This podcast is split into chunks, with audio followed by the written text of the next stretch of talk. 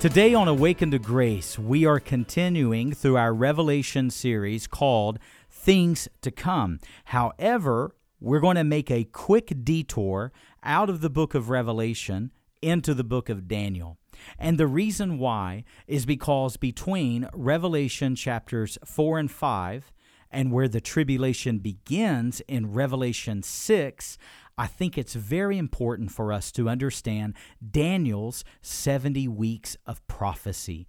And today we're going to study Daniel chapter nine, particularly verses twenty-four, twenty-five, twenty-six, and twenty-seven. And within these verses, we can understand God's prophetic calendar. We can see so many events of history and how they have unfolded. We can see exactly where we are currently in God's prophetic calendar, and we can see what is coming up next in what is often called the seventieth week of Daniel, that last week, that seven-year tribulation period. So friends, in this session, I just take my time and we walk phrase by phrase through these scriptures. And it's my prayer that as God gives us more clarity, more understanding, more wisdom and discernment of His Word, that more faith and more confidence and more love of the scriptures grow within your heart. So let's go today to Daniel chapter nine. We're going to kick off in verse twenty, and we're going to work our way through this all-important text, often called the backbone of Bible prophecy.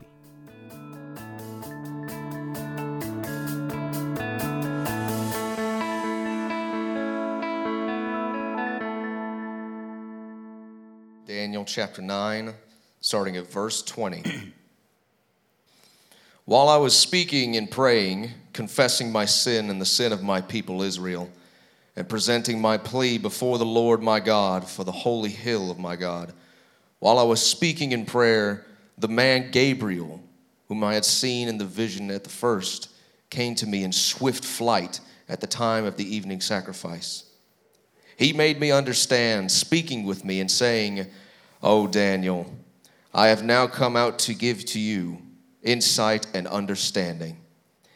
At the beginning of your pleas for mercy, a word went out, and I have come to tell it to you, for you are greatly loved. Therefore, consider the word and understand the vision.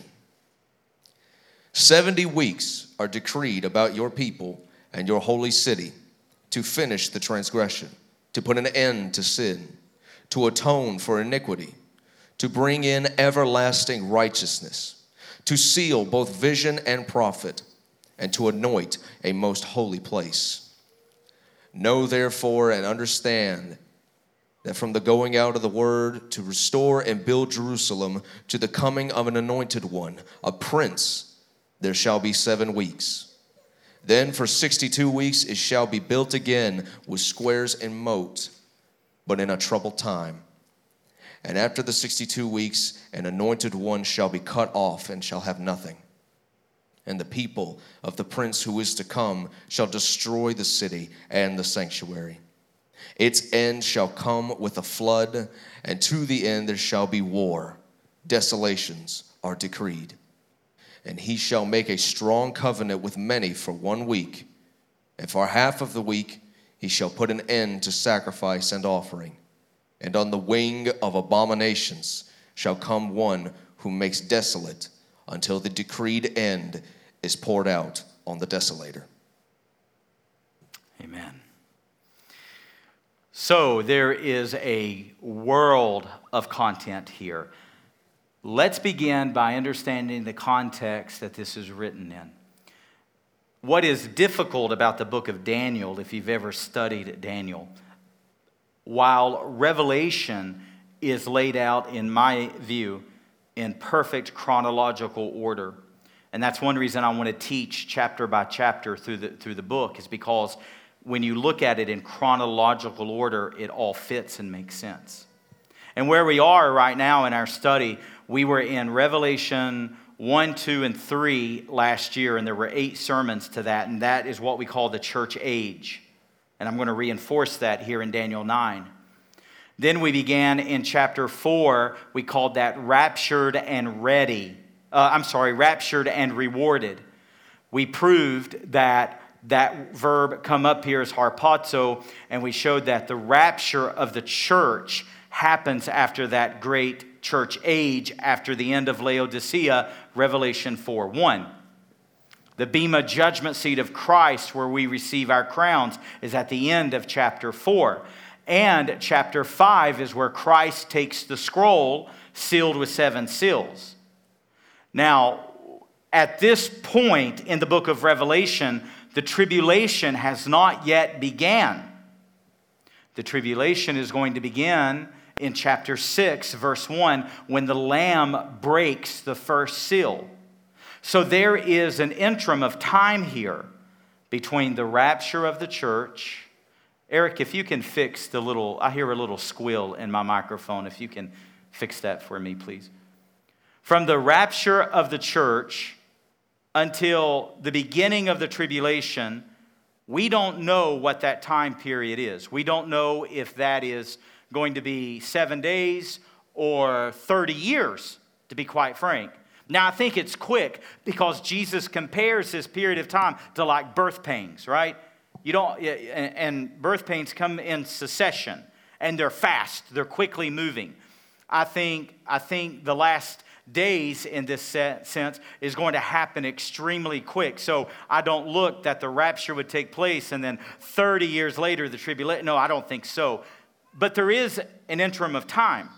In my thinking, I used to think the rapture takes place and bam, seven-year tribulation begins. But that's not true. According to Daniel nine, verse twenty-seven, the tribulation is going to begin with the signing, with the enforcement of a covenant with Israel. And it's at that time, as we're going to see next week, Revelation six, this Antichrist, this pseudo-Christ, is going to come on a white horse, and we'll explain all that next week. And it's interesting because he comes with crowns on his head, and he comes with a bow, but no arrows. And what that tells us is diplomacy. He's going to come as a man of peace. He'll be one of the most charismatic, one of the most electrifying men that the world has ever known. And like the little horn of Daniel, he's going to rise out of obscurity. He's going to rise onto the world stage. But see, there's an interim period here.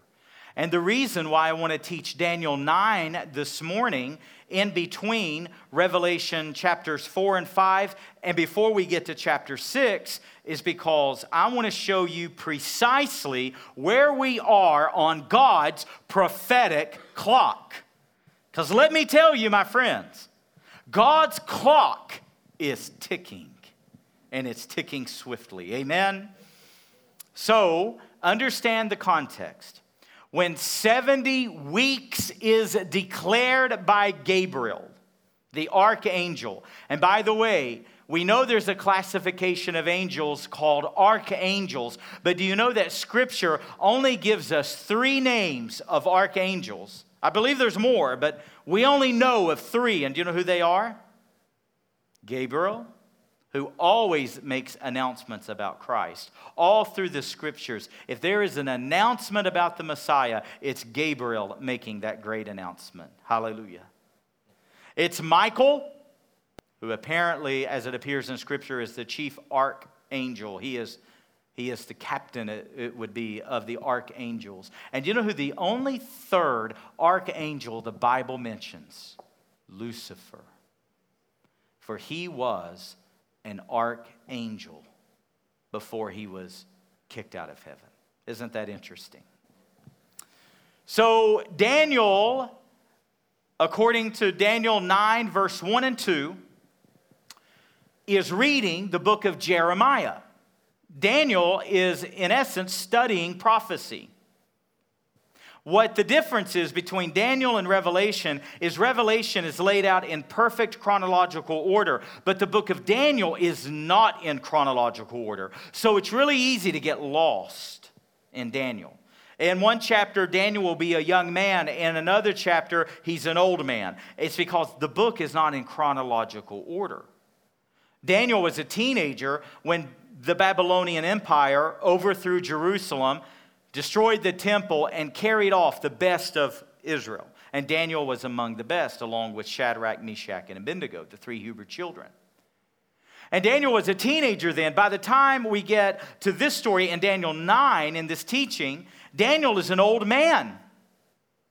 And Daniel is reading the book of Jeremiah, particularly Jeremiah twenty-five, verses one through eleven, particularly ten and eleven, and Jeremiah twenty-nine, ten. And the Bible teaches in Jeremiah that the Babylonian captivity would be seventy years. Now, Daniel, like every good student of the Bible, takes the Bible literal. And Daniel knows that the Babylonian captivity is almost over, because Daniel, by this point, he was taken as a teenager, and at this point, he is an old man. And Daniel's doing the math, and based on Jeremiah's prophecy, he knows the Babylonian captivity is coming to an end. So Daniel begins to intercede, and if you want to know how to intercede for loved ones, if you want to know how to intercede for lost children and lost grandchildren, read Daniel nine's intercession. It's remarkable. And notice Daniel said in verse twenty, I believe, Caleb, he said that he was repenting for his sin and the sin of his people. But oddly enough, do you know that Daniel and Joseph are two of the only men of the Bible who no evil is written about? That doesn't mean they were sinless by no means. Only Jesus Christ was sinless. We know that. Daniel and Joseph by far were not sinless. But they're the only two blockbuster characters of the Bible who no evil was written about, only Daniel and Joseph. And it's interesting when you get down to verse twenty-three, Gabriel comes with this prophecy, and what does he tell Daniel? He tells Daniel, you are beloved. You are greatly loved. You know what I find so interesting, my friends? Daniel is greatly loved. He's the beloved of the Old Testament. And what does the Bible say of the Apostle John, who gave us the book of Revelation? He was the beloved disciple who laid on the breast of Christ, right? Isn't that amazing? Daniel, the Old Testament beloved, John the Revelator beloved. And they both tell us about God's agenda in end-time prophecy. And so Daniel's going to get this remarkable prophecy, and each part of it is absolutely astounding. Let's begin in verse number twenty-four. Caleb, if you would, please, brother, read verse twenty-four for me. Verse twenty-four says, seventy weeks are decreed about your people and your holy city to finish the transgression, to put an end to sin, and to atone for iniquity, to bring in everlasting righteousness, to seal both vision and prophet, and to anoint a most holy place. So this is going to be a key to understanding this prophecy. If you're going to unravel it and really understand it, this is what you must understand. What we have said throughout this series so far, the church is absolutely not Israel. God has two different narratives. The church will never replace Israel, and there are some who teach a replacement theology, and it is error. The church is not Israel. So the first thing you must understand is that this prophecy is about the Jews. Notice he says, seventy weeks are decreed about your people, this is about Israel, and about the holy city. This prophecy is about God's city, Jerusalem. You want to please the heart of God in your prayer times? Pray for the peace of Jerusalem. Pray for God's holy city. God has forever loved Jerusalem, and God will forever love Jerusalem. And you should too. And it's going to be interesting when we get to Revelation seventeen and eighteen. We're going to see the great fall of Babylon. And beginning in the book of Genesis, with the Tower of Babel, beginning in the book of Genesis, all the way to the last book of the Bible in Revelation eighteen, it is a tale of two cities, Jerusalem and Babylon. And you and I, from the balconies of heaven, we're going to watch the fall of Babylon, and we're going to shout, hallelujah, when that city falls. Because you know what's coming? Revelation nineteen and twenty. You know what's coming? The new Jerusalem. Revelation twenty-one. Amen? So, this prophecy, number one, is about Israel and it's about Jerusalem. If you don't understand that, you're not going to understand the rest of the prophecy. This is not about the church age. It does not apply to the church age. This is solely about Israel. Now, he is going to give six things. I call this God's agenda. This is God's, when we pray, your kingdom come, your will be done. We are praying God's agenda here. Caleb, read me those six things that God intends to do. The first three has to do with man's sin. The first, the last three has to do with God establishing his righteousness. To finish the transgression. That's one. To put an end to sin. Two. And to atone for iniquity. Three. Let's pause right there. Christ has accomplished those three things. Christ accomplished all three. Now, they are reality for us, the church, who are forgiven of sin and blood bought. But according to Romans nine, ten, and eleven, right now, Israel is blinded, and they will be blinded until they repent. And when will they repent? Daniel nine, twenty-seven, at the last half of the Great Tribulation, the last three and a half years. But for now, the Jewish people, their eyes are blinded, and these are not realities. These three things have not become reality for the Jews. They will, but they have not yet. Why? Because we are in a unique period of time called the church age, called the times of the Gentiles, according to Romans. And what did we say last week? Boaz, who was the kinsman and redeemer, took Ruth, who was a Moabite, who was a Gentile bride. And what did we say Christ is doing with us, the Gentile church? Revelation chapter nineteen, one day there's going to be a great marriage supper of the Lamb, and he is going to take us, his Gentile bride. Amen? That's the whole point of John chapter fourteen, verses one and two. It, let not your hearts be troubled. You believe in God, believe also in me. In my Father's house are many rooms. If it were not so, I would have told you. Behold, I go to prepare a place for you, that where I am, there you may be also. And if I go, I will come again. You know what Jesus is describing? A Jewish wedding. And the groom would go and prepare a place in his father's house for his new bride. And the bride had no idea when the groom would return. He could come at any moment. And there was an imminency. There were, there was an expectancy. And that's the whole point of John chapter fourteen. Why? Because we are Ruth. We are the Gentile bride of Christ. Amen. None of that's in our notes for today. All that's free. All right. So the first three have not been realized for Israel. The next three will be realized in the great millennial kingdom. And that's the purpose of the kingdom. So take me through those three, Caleb. To bring in everlasting righteousness. So has that happened yet? No. Number two? To seal both vision and prophet. Has prophecy and vision been sealed? No. It's wide open right now. We're living it right now to this day. Number three.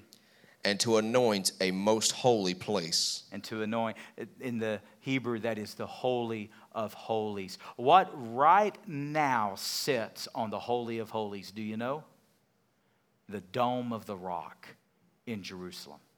That is a Muslim shrine. It is owned by the Muslims. Don't let me forget, when I come to verse twenty-seven, I'm going to tell you, in my opinion, how the Antichrist is going to enforce his covenant with Israel. I believe it all is going to have to do with the future temple that right now is built on the Holy of Holies, that is the Dome of the Rock. So, the point is, these things are future. This is a future-looking prophecy. Now, let's understand the seventy weeks. If you're going to take notes, it's critical you understand this. The seventy weeks represents seventy sets of seven years. How do we know it's years? Because Daniel nine one, Daniel is thinking in the context of years. Daniel is, is already thinking and praying in terms of years. So when Gabriel gives him this prophecy, he declares seventy sets of seven. In a moment, I'm going to show you just how accurate your Bible truly is. Verse number twenty-five, please. Know therefore and understand that from the going out of the word to restore and build Jerusalem to the coming of an anointed one, a prince, there shall be seven weeks. Mm. Then for sixty-two weeks it shall be built again with squares and moat, but in a troubled time. So let's understand what's happening. There's going to be sixty-nine weeks, sixty-nine sets of seven. But what about the seventieth week? There is a gap in between the sixty-nine weeks and the seventy weeks. Friends, that's the church age.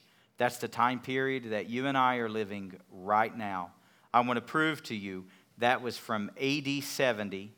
That was August sixth, A D seventy, until what's going to be the rapture of the church. When the rapture of the church takes place, and we're in heaven, Revelation four and five. There's going to be a breaking of the seals, Revelation six, and that's going to trigger the tribulation period, which is going to trigger Daniel nine twenty-seven, when the Antichrist, the pseudo-Christ, makes, enforces a strong covenant with Israel. So understand, the first part of the prophecy is all past history. Now Daniel was looking forward. We have the advantage of looking back. The first sixty-nine sets of weeks have already transpired. And then there is a gap period. Some call it the gap of grace. Some call it the church age, whatever you want to call it. There is an unknown time of a gap period before the pseudo-Christ triggers the tribulation period, which will be the rider of the white horse, Revelation six one. And will be the breaking of the seal, Revelation six one. We right now are living in between this time. So let's understand those first sixty-nine years, because all of this will begin to make sense to you. The Holy Spirit, I'm telling you, church, the longer I teach the Bible, the more fascinated I am with it. Every single phrase here matters. Now notice what he said, from the going forth of the word, from the decree that Jerusalem should be rebuilt, verse twenty-five. When did that happen? Technically, there are four decrees to rebuild Jerusalem in the Bible. So how do we know which decree it begins at?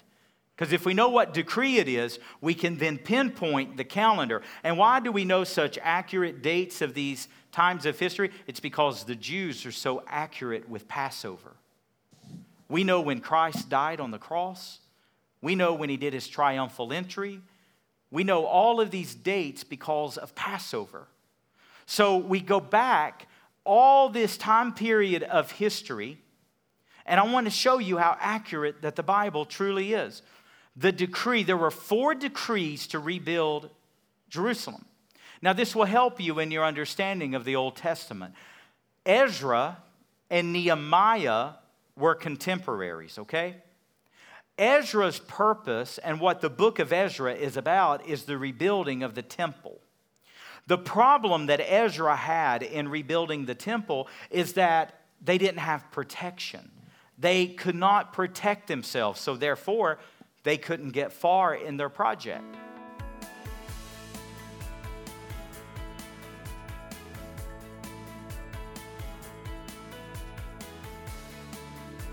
Do you use a streaming device at home or at work? Simply say, hey Google, play Awakened to Grace with Chad Roberts podcast and listen to our weekly podcast that is the current sermon that I preach each week at Preaching Christ Church.